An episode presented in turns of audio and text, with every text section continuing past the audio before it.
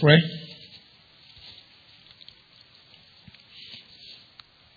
Our most eternal and everlasting Father, King of kings and Lord of lords, thank you for the God that you are. Thank you for so being devoted to your children. Thank you for caring. Thank you that you are an awesome God, compassionate, patient with us. We thank you. Thank you that there's no one in heaven and earth like you. So we can approach you with confidence because we have a high priest, the Lord Jesus Christ, who prays on our behalf, pleading because he had paid for our sins.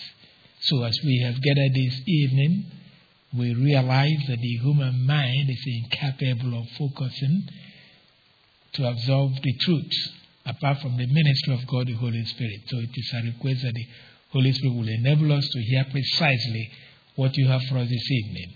This is a request in Christ's name. Amen.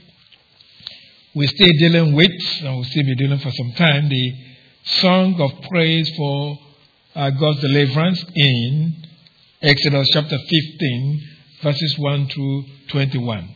I begin reading at verse 10. He reads, But you blew with your breath, and the sea covered them. They sank like lead in the mighty waters.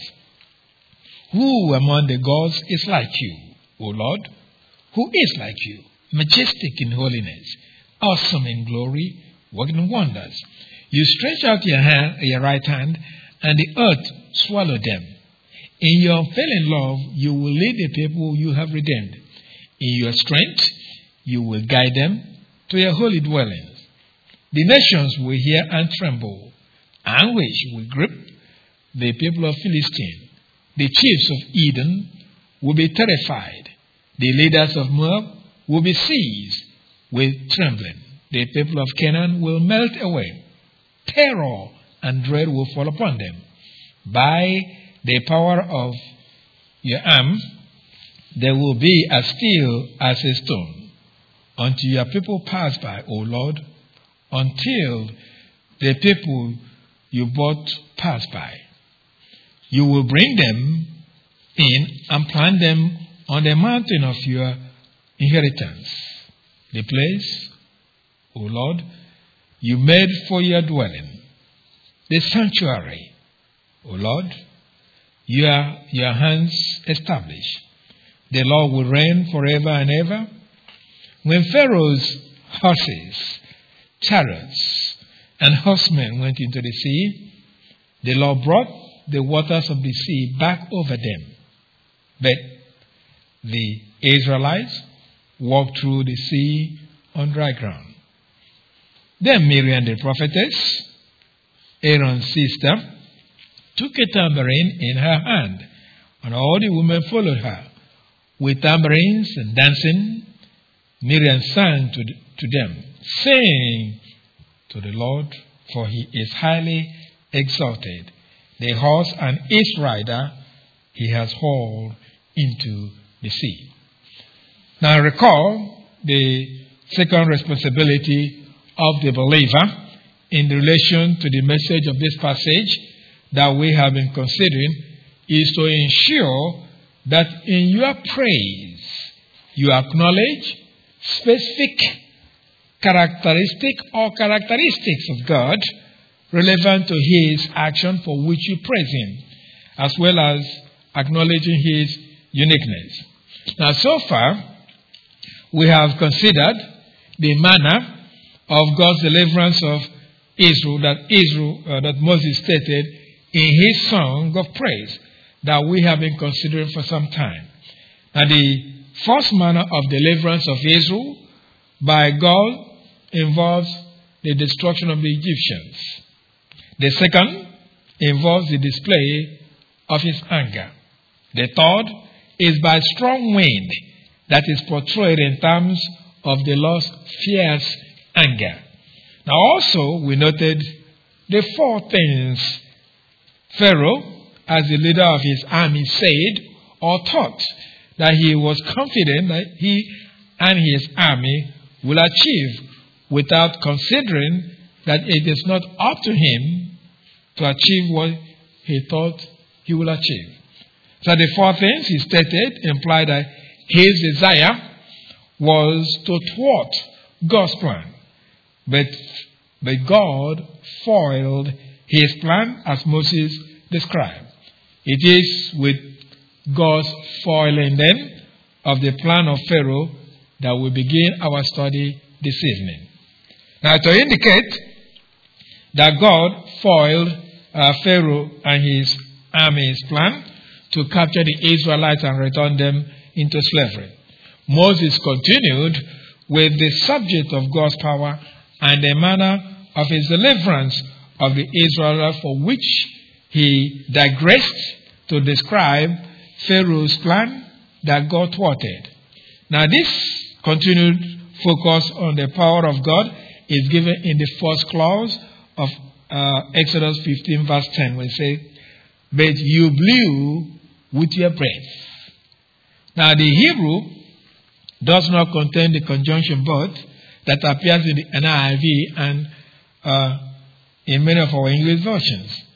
Nonetheless, such an addition is intended, probably, to convey to the English reader that what follow in uh, verse 10 is a demonstration of God's power that is in, uh, contrasted to the power of Pharaoh who could not even carry out his plan. See, a plan is not much of any good if we could not implement it. Now, Pharaoh bit more than he can chew by planning to stop God's plan from progressing. In other words, it was God's plan for the Israelites to return to Canaan in keeping with his promise to Abraham in Genesis chapter 15, verses 13 uh, through 14. We'll keep going back to that passage several times because that is very important in the Exodus. So we keep going back to it uh, many, many times as the occasion arises. Genesis chapter 15, verses 13 and 14. He reads, Then the Lord said to him, Know for certain that your descendants will be strangers in a country not their own, and they will be enslaved and mistreated 400 years. But I will punish the nation that serve as slaves, and afterward they will come out with great possessions.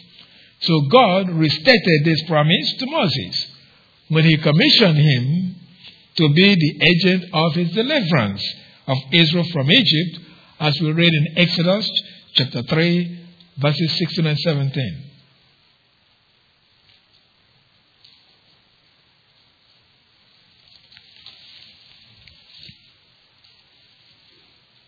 Exodus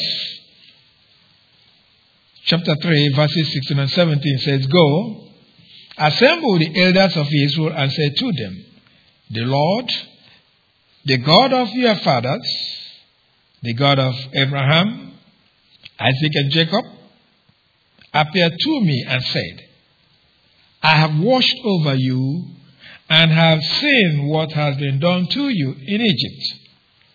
And I have promised to bring you up out of your misery in Egypt into the land of the Canaanites, Hittites, Amorites, Perizzites, Hivites, and Jebusites, a land flowing with milk and honey. So there was no way that God's plan would not be fulfilled. That's his plan. That's been revealed to Moses as well. Thus, Moses focused on God's power by continuing to describe the manner by which the Lord delivered Israel while he destroyed the Egyptian army that was in hot pursuit of the Israelites. Now, the manner of deliverance of Israel that involved the display of God's power is through the wind that the Lord brought about, described in terms of his breath, as we read in that sentence of Exodus 15, verse 10, when, it's, when it, where it reads, You blew with your breath. You blew with your breath.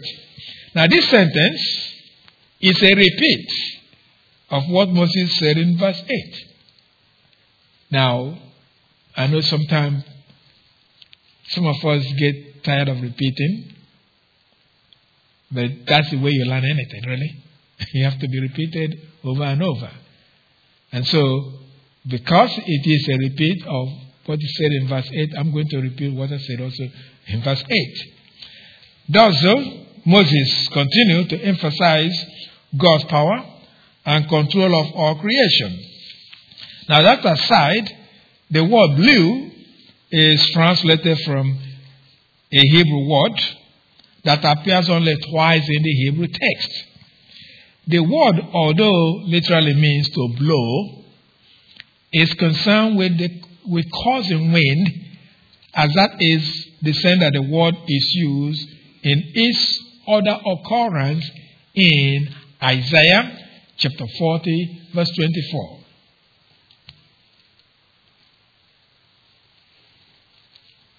He said the Hebrew word translated uh, blew occurs only twice in the Hebrew uh, text.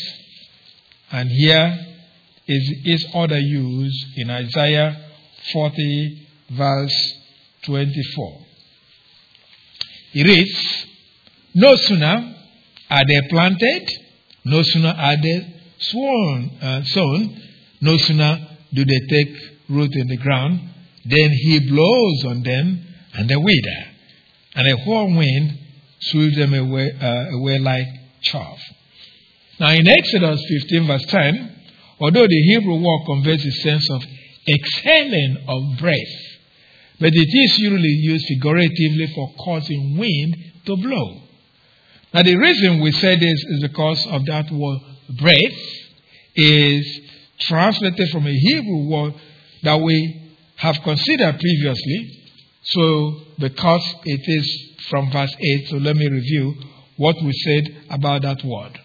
The word breath is translated from a Hebrew word ruach, ruach, that with a basic meaning of blowing or air in motion or wind.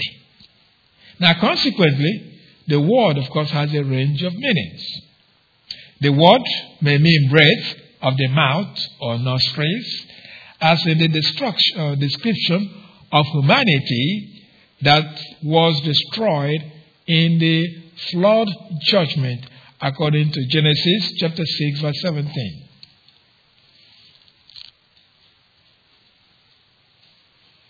Genesis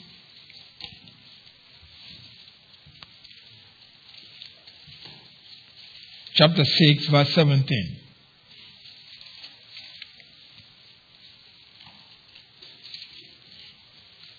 It is, I'm going to bring flood waters on the earth to destroy all life under the heavens.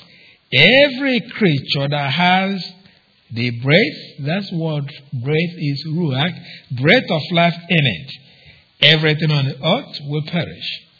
Now, the word may mean wind, may mean wind, as, as it means the Lord used to bring the plague uh, judgment on the Egyptians that has to do with locusts, as we read in Exodus chapter 10, verse 13.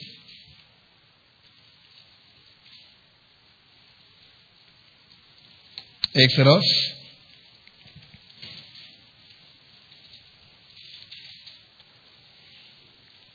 chapter 10, verse 13 reads, Exodus 10, verse 13 reads, So Moses stretched out his staff over Egypt, and the Lord made an east wind blow across the land all that day, all that night. By morning, the wind had brought the locust. Wind here is a Hebrew word, ruach. Now, the Word figuratively, though, may refer to various emotions that people may have.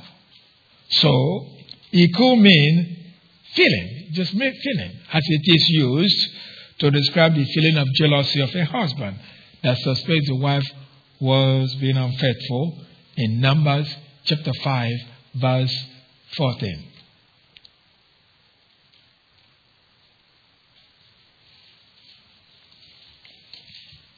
Numbers chapter 5, verse 14.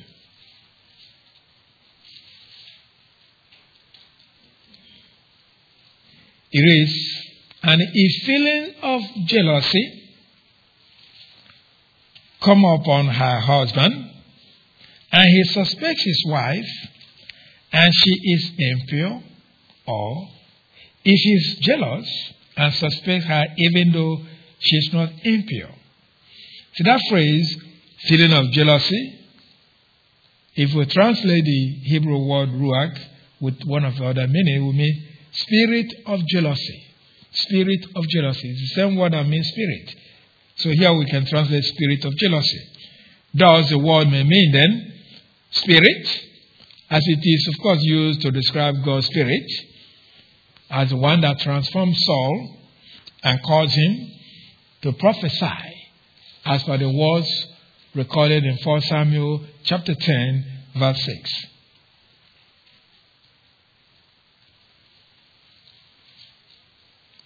First Samuel chapter 10 verse 6.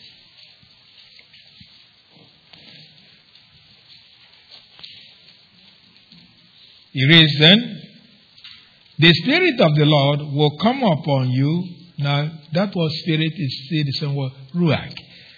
The Spirit of the Lord will come upon you in power. That's really the Holy Spirit. And you will prophesy with them and you will be changed into a different person.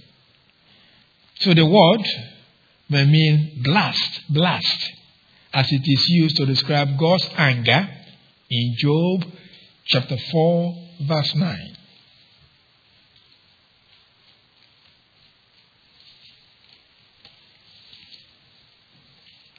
Job chapter 4, verse 9, which is all I'm doing is reviewing exactly what I gave you in verse 8. Job chapter 4, verse 9 reads, At the breath of God, they are destroyed. At the blasts of his, of his anger, they perish. So in our passage of Exodus 15.10, uh, the Hebrew word is used in a literal sense of breath. But it is to be understood in the sense of God causing wind to blow. Now, God is not a human as they exhale air as we do, but to say then that God blew with your breath, describing God, is really a figure of speech that is known again as anthropomorphism. Anthropomorphism, that is describing God as having human forms and performing human actions. Again, the intent of the sentence, you blew with your breath, is to indicate that God acted using wind to accomplish his deliverance of the Israelites. God uses wind for his purpose. Every time. He uses wind for his purpose.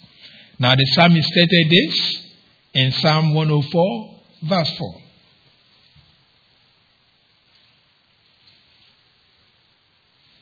Psalm 104, verse 4.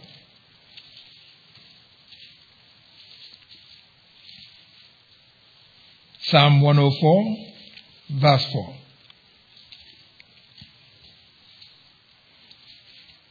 It is, He makes winds His messengers, flames of fire His servants. In other words, many times uh, wind, we think it will go this way, it goes the other way. It's just what God wants to do with it including fire. I mean, when we see all these fires, we say, oh, just, you know, it's burning out of control whatever. God is still using them for His purpose. Our task is always to find out what that purpose is. Now, wind, being God's messenger, implies that he uses it to accomplish his purpose. That is also what the psalmist stated still in Psalm, look at 148, verse 8.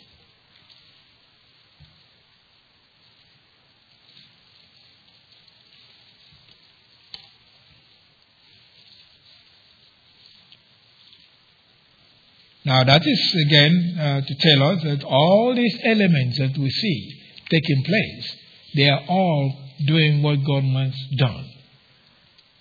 He has a purpose, and He controls every one of them, no matter how it goes and where it touches. He's controlling all of them. So here it says, lightning and hail, snow and clouds, stormy winds that do, look at that, his bidding. That is what God wants. All these do what He wants. No matter sometimes, as I say, maybe catastrophic to some and not to others. Either way, they're all doing what He wants done. So, anyway, recall that it is the wind that the Lord used to bring the plague of locusts in Egypt, as we already mentioned in uh, Exodus 10, verse 13.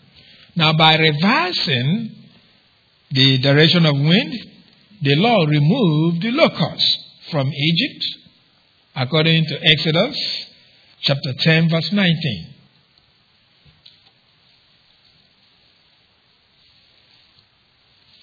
Again, that's with emphasizing the fact that God uses wind to do what He wants. So, to bring judgment,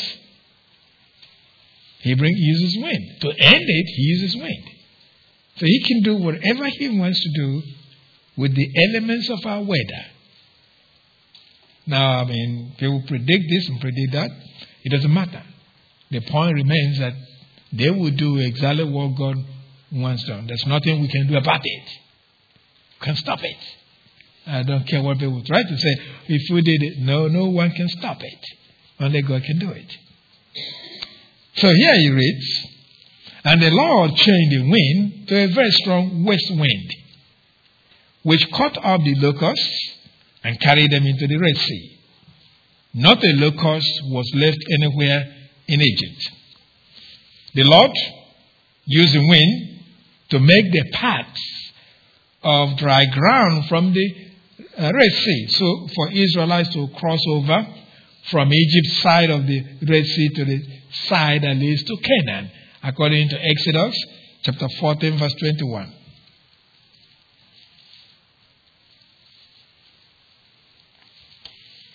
Exodus 14, verse 21.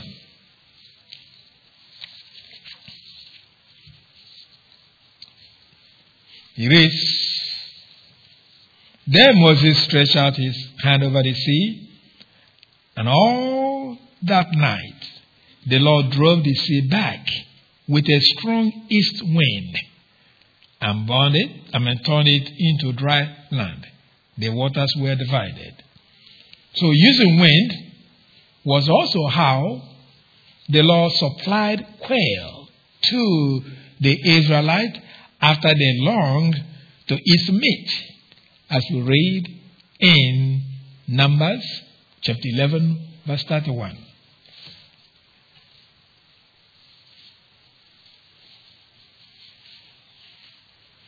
Numbers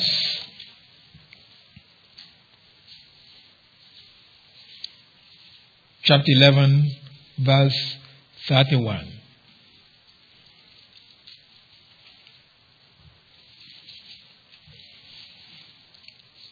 Numbers chapter 11, verse 31 reads, now a wind went out from the Lord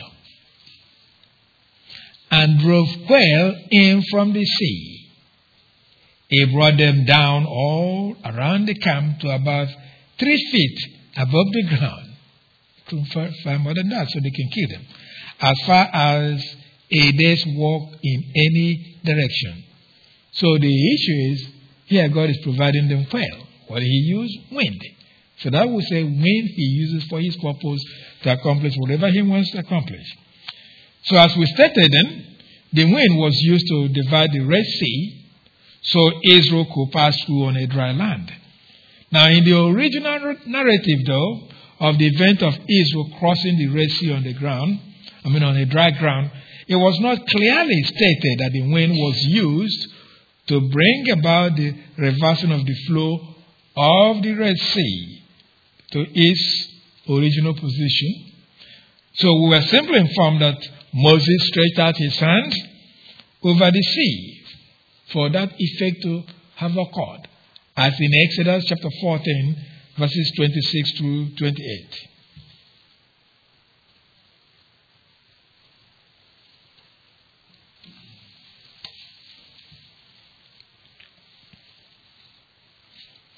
Now, we know that the Lord used wind to divide it, but when he reversing it, it wasn't really stated, but that's uh, clearly what happened. Because here we read in verse 26 of Exodus 14 reads, Then the Lord said to Moses, Stretch out your hand over the sea so that the waters may flow back over the Egyptians and their chariots and horsemen. Moses stretched out his hand over the sea, and at daybreak the sea went back to its place. The Egyptians, see, he didn't tell us how. He just said he went back. But later on, we find out that it's the same wind that was reversed. So the Egyptians were fleeing toward it, and the Lord swept them into the sea. The water flowed back and covered the chariots and horsemen, the entire army of Pharaoh that had followed the Israelites into the sea. Not one of them survived. So the situation involved in returning the waters of the Red Sea to its original position is that when Moses stretched out his hand over the sea, that the Lord used the wind to return the water to its original position, similar to the use of the wind to remove the locusts uh, from Egypt during the plague of locusts. Now, this understanding, then, uh, as we indicated, uh, this, this sentence is really a way uh, when you see what it Look at verse 10, uh, 15, verse 10, we're starting. He said, You blew with your breath. So when we're saying that, yes, he used water to return, I mean, wind to return back the water, that's really what we have here. You blew with your breath. Now, as we indicated, eh, this sentence then is a way simply to convey that God sent wind to accomplish his purpose of returning the water of Red Sea to its original level prior to Israel's crossing of faith. So here we're seeing God's power. Moses is singing song of praise. So he's not talking about how he did it by using the wind. So we know again that God uses wind whenever he wants certain things done. Now be that as he may then, the wind that the Lord sent was a manner of deliverance of the Israelites from the hands of the Egyptians and the means of the destruction of the Egyptian army. It is this destruction then of the Egyptian army that is stated in the next clause of Exodus 15, verse 10, that we're studying. Next clause of verse 10 of Exodus 15 reads, And the sea covered them. And the sea covered them. Now, the word covered is translated from a Hebrew word with several meanings. For example, the word may mean to hide, to hide, as the psalmist used it to indicate that uh, he did not keep secrets to himself the Lord's righteousness. That is, of course, God's way or God's will, but made it known to the assembly of believers in Israel. He did not keep it to himself. In other words, as some people say, I keep my faith to myself. That's not biblically sound. Cannot keep your faith to yourself. If you can't talk about it, then you probably have a problem with it. You can't keep it to yourself. You have to tell other people. That's part of our responsibility. So the psalmist said, I don't keep it. And that's what is really is implied in Psalm 40, verse 10.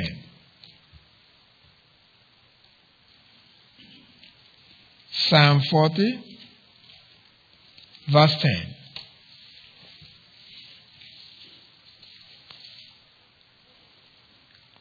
Now hold on to Psalm. I'm still going to get to another passage in Psalm. Psalm chapter 40, verse 10 reads, I do not hide, uh, hide your righteousness in my heart. I speak of your faithfulness and salvation. In other words, there's so much God does for us. We should tell people about it. Don't keep it to yourself. That's one of the things that God wants from us. Talk. Tell people about what He's doing for you. That's the food we offer Him, so to say. So that's what it says. I do not hide your righteousness in my heart. I speak of your faithfulness and salvation. I do not conceal your love and your truth from the great assembly. Now, in our passage of Exodus 15, verse 10, the Hebrew word means to cover or simply to cover over. Now, so if water in the sea covers over the Egyptians, that means, of course, that they were drowned in the sea. Now, the Lord, by using the wind to return the waters of the Red Sea to its original level before he made it dry, uh, or made a dry path for the Israelites to cross, which, as far as we can tell, he did it in such a way that uh, there was the possibility that some of the Egyptians could swim. So, by using that wind, making it so forceful, they were not able to swim to escape. That's part of it. So all I'm saying is, it is possible that there were those among the Egyptian army that could uh, swim to escape, but the force, the wind which God uh, sent, was such that there was no way, made it impossible for any of them, even if they were good swimmers, they couldn't swim. So that is how God handles his plan. If he just said, okay, bring it back, and this room. And some may struggle to get out. And God said, no, not one of you is going to survive. So use a strong wind. Make it in such a way that the best swimmer couldn't make it. That's part of that power God uh, shows. That's what Moses is celebrating as he sings and praises God for what he has done for them. Now that all, of course, all the Egyptians that were in pursuit of the Israelites drowned when God returned the waters of the Red Sea to its original level is further stated in the last clause of Exodus 15, verse 10. Look at the last clause. It says, it reads, They sank like lead in the mighty waters. Now, this sentence serves at least two purposes. It indicates the Egyptians drowned quickly because of the use of the word laid, laid, in describing the destruction of the Egyptians by the waters of the Red Sea. Laid, being several times denser or heavier than water, easily sinks in the water. So the sentence by mentioning laid here, he just tells us, yeah. God made it in such a way, every one of them went down quickly. Now, the sentence also attests further that the Lord used wind in destroying the Egyptians so that the water exerted such a force when it returned. So, this observation is derived from the phrase, the mighty waters. Because they sank like lead in the mighty waters. Now, the adjective mighty is translated from a Hebrew adjective that may mean majestic, majestic, in describing God, as we read in Psalms chapter 8, verse 9. Psalms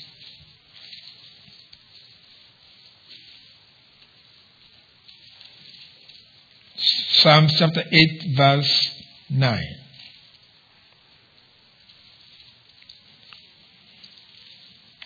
It is, O Lord, our Lord, how majestic is your name in all the earth. Now, in our passage of Exodus 15, verse 10, the Hebrew word means mighty in the sense of uh, having or showing a great strength, a great force or intensity.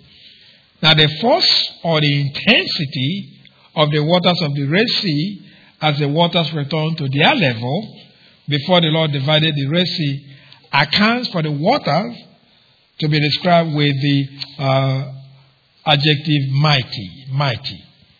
So the point is that the manner of the deliverance of Israel from the hands of the Egyptians involved the use of the wind to drive back the waters of the Red Sea to its original level before the Lord used the wind, of course, to divide the, uh, the sea, creating a dry path for Israel to cross.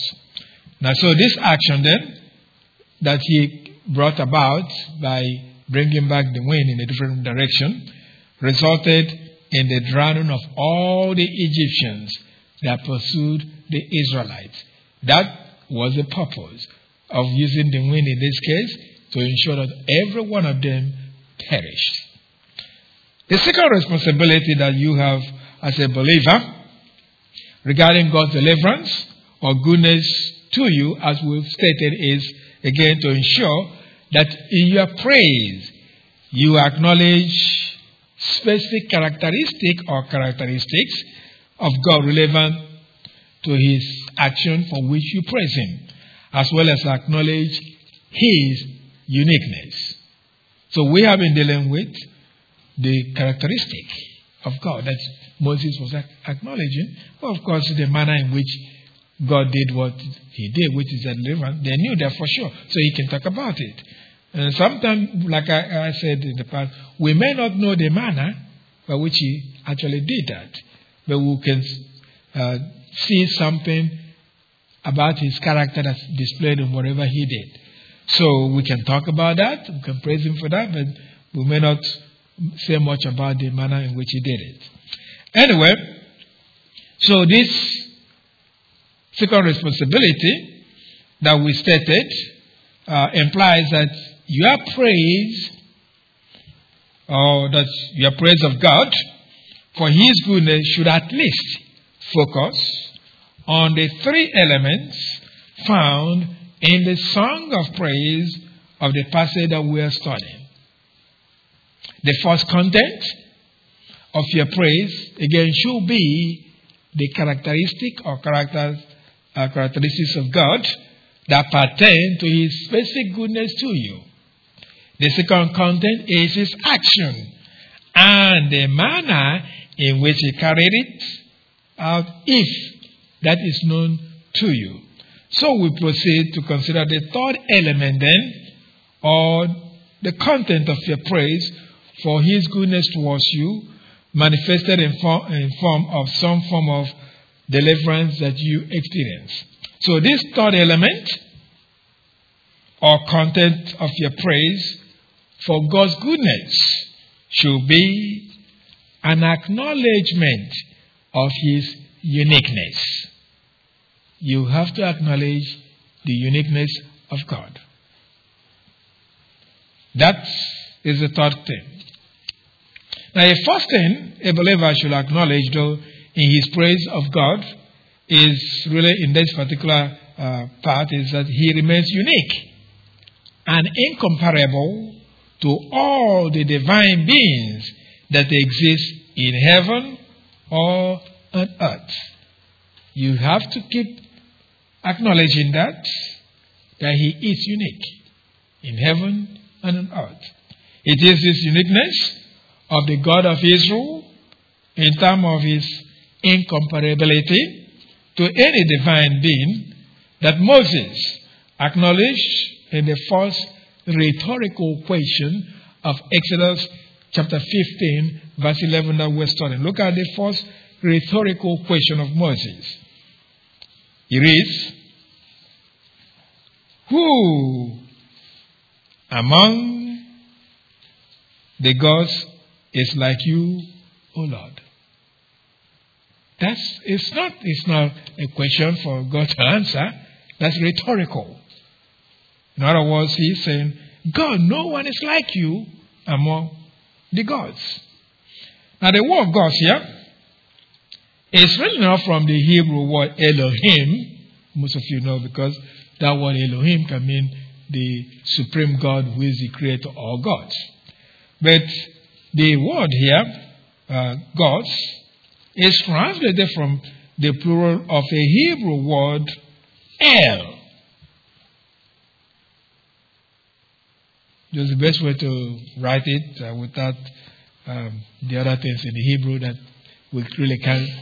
Uh, we use comma, uh, inverted comma to represent, but just L, E L. That's the best way to uh, write the Hebrew word that is used here.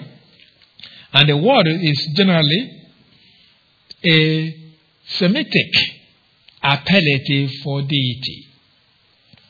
Now, authorities, the authorities, uh, uh, some like uh, the Theological Dictionary of the Old Testament, for example, and in volume 1 of it, uh, pages 242 through 253, when you look through that, go through it, it tells us that in the ancient Near East, El, El, that word El, is the primordial father of gods and men.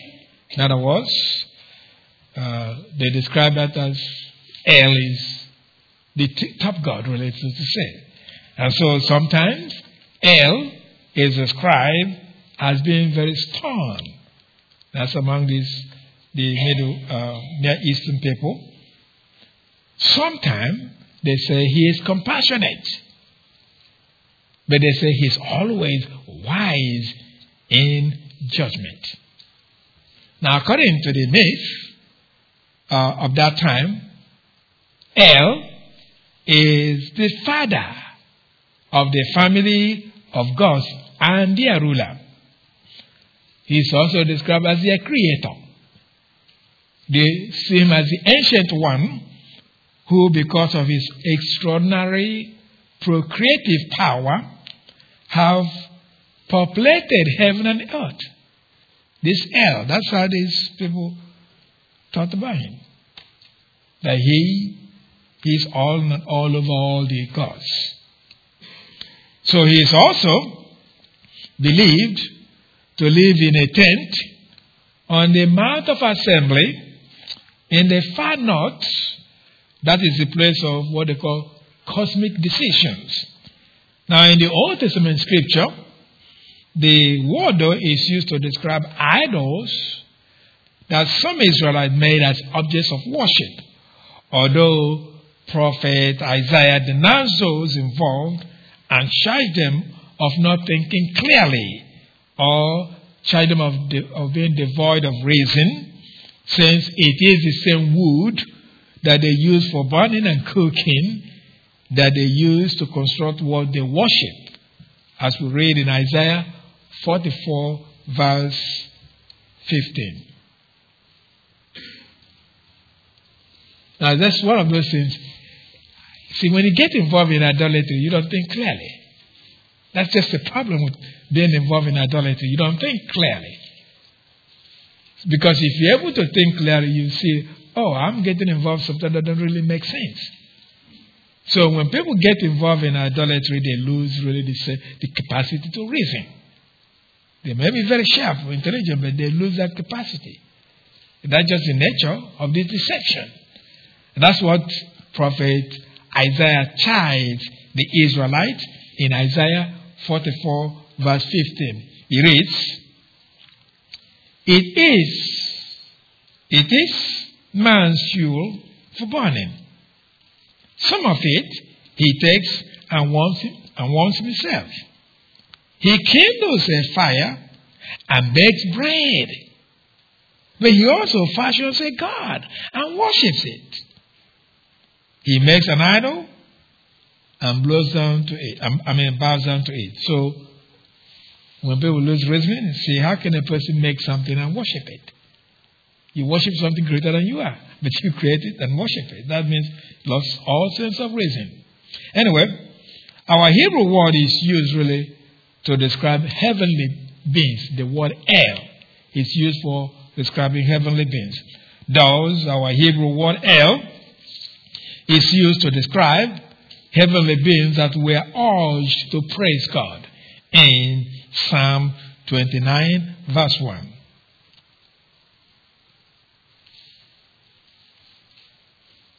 Psalms 29, verse 1, and hold on to Psalms.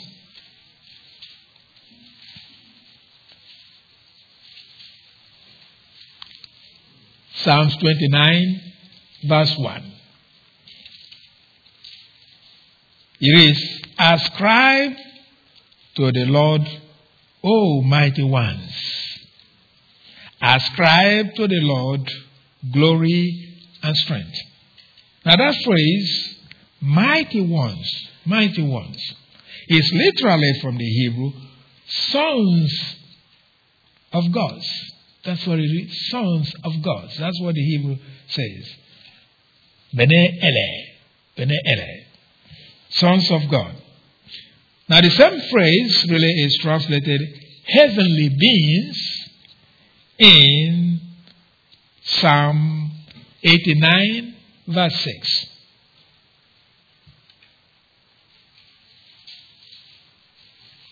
Psalms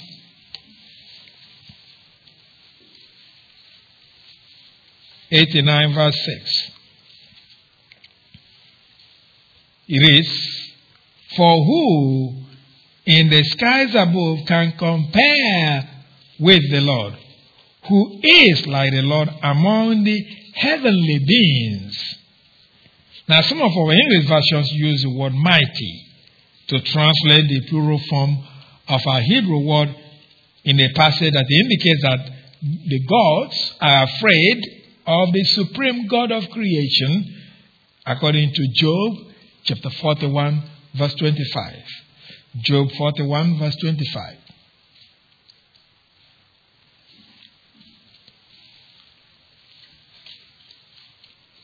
Job chapter 41, verse 25.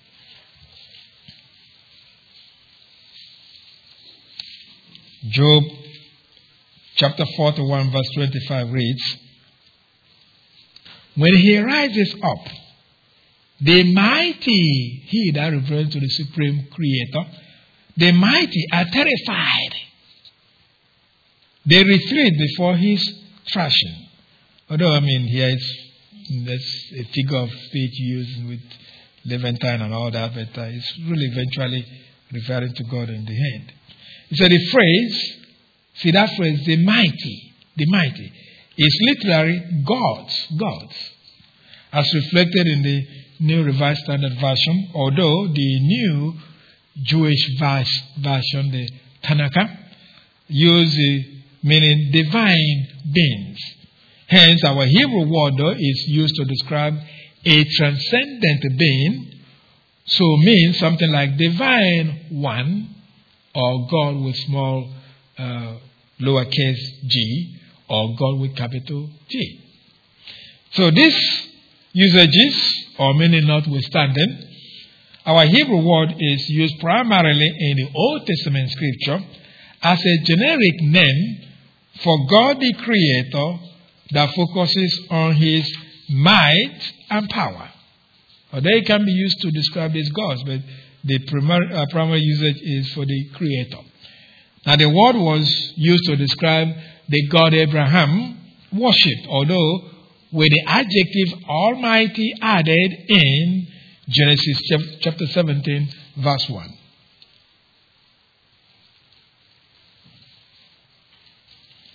Genesis chapter 17, verse 1.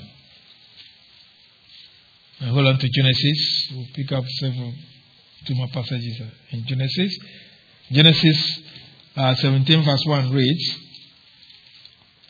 When Abram was 99 years old, the Lord appeared to him and said, I am God Almighty.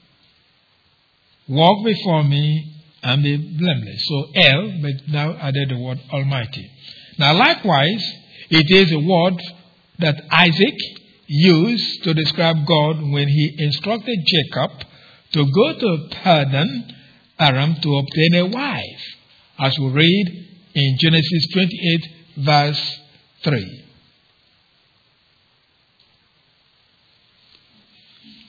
Genesis chapter 28, verse 3. He reads, May God Almighty, that's El, use here but with the word Almighty, bless you and make you fruitful and increase your numbers until you become a community of peoples. Now it is the same word used to describe the God that appeared uh, to Jacob to ensure that he was he returned to Canaan after about 20 years stay in Padan Aram, as we read in Genesis chapter 31, verse 13.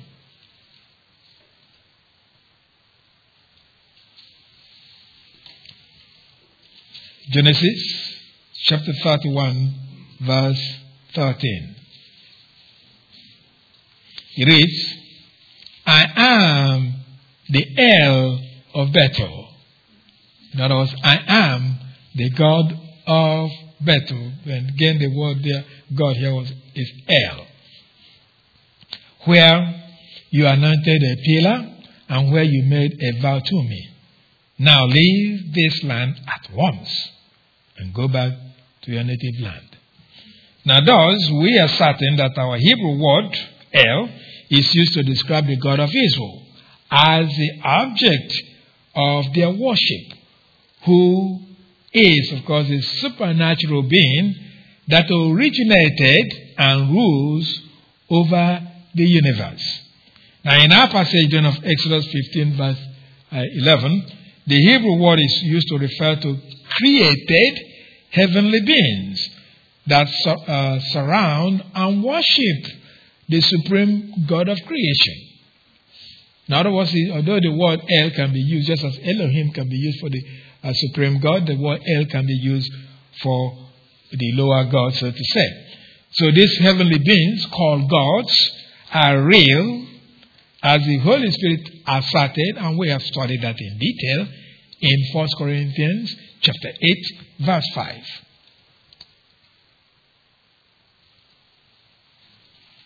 First Corinthians chapter 8, verse 5.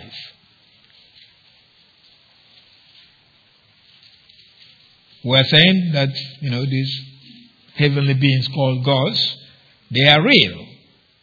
So we read, 1 Corinthians 8, verse 5 says, For even if there are so called gods, whether in heaven, on earth, as indeed there are many gods and many lords. See, the, the gods is a description of heavenly beings that include angels, as we studied, authorities, and powers that Apostle Peter described in 1 Peter chapter 3, verse 22.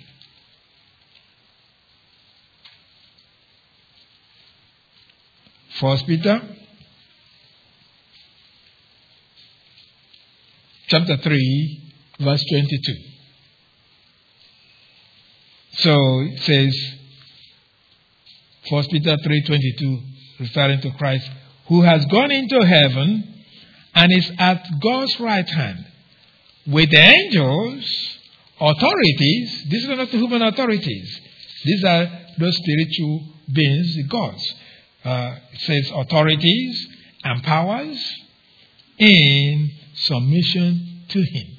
That means all these, these beings created that we call gods, they bow down to Christ because He's God, the Creator.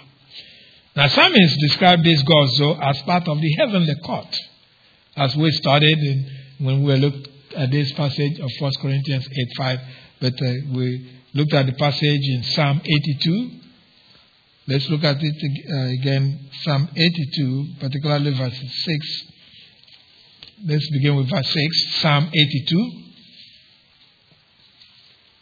Verse 6, Psalm 82, verse 6 reads, I said, You are gods.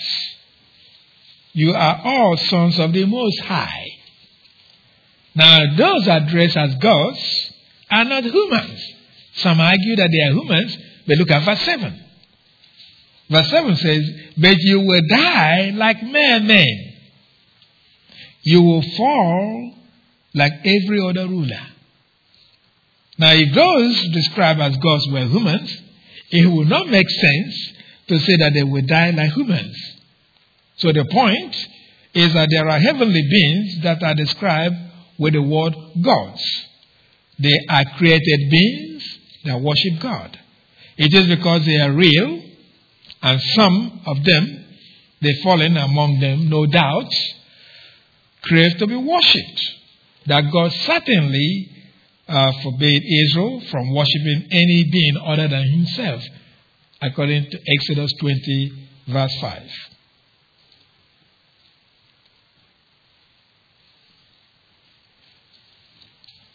Exodus chapter 20, verse 5. He says, You shall not bow down to them or worship them, for I, the Lord your God, am a jealous God, punishing the children for the sin of their fathers to the third and the fourth generation of those who hate me. So it is because some of the created supernatural beings crave worship by humans that one of the temptation of Satan towards Jesus is that of worshiping him. Because he craves to be worshipped.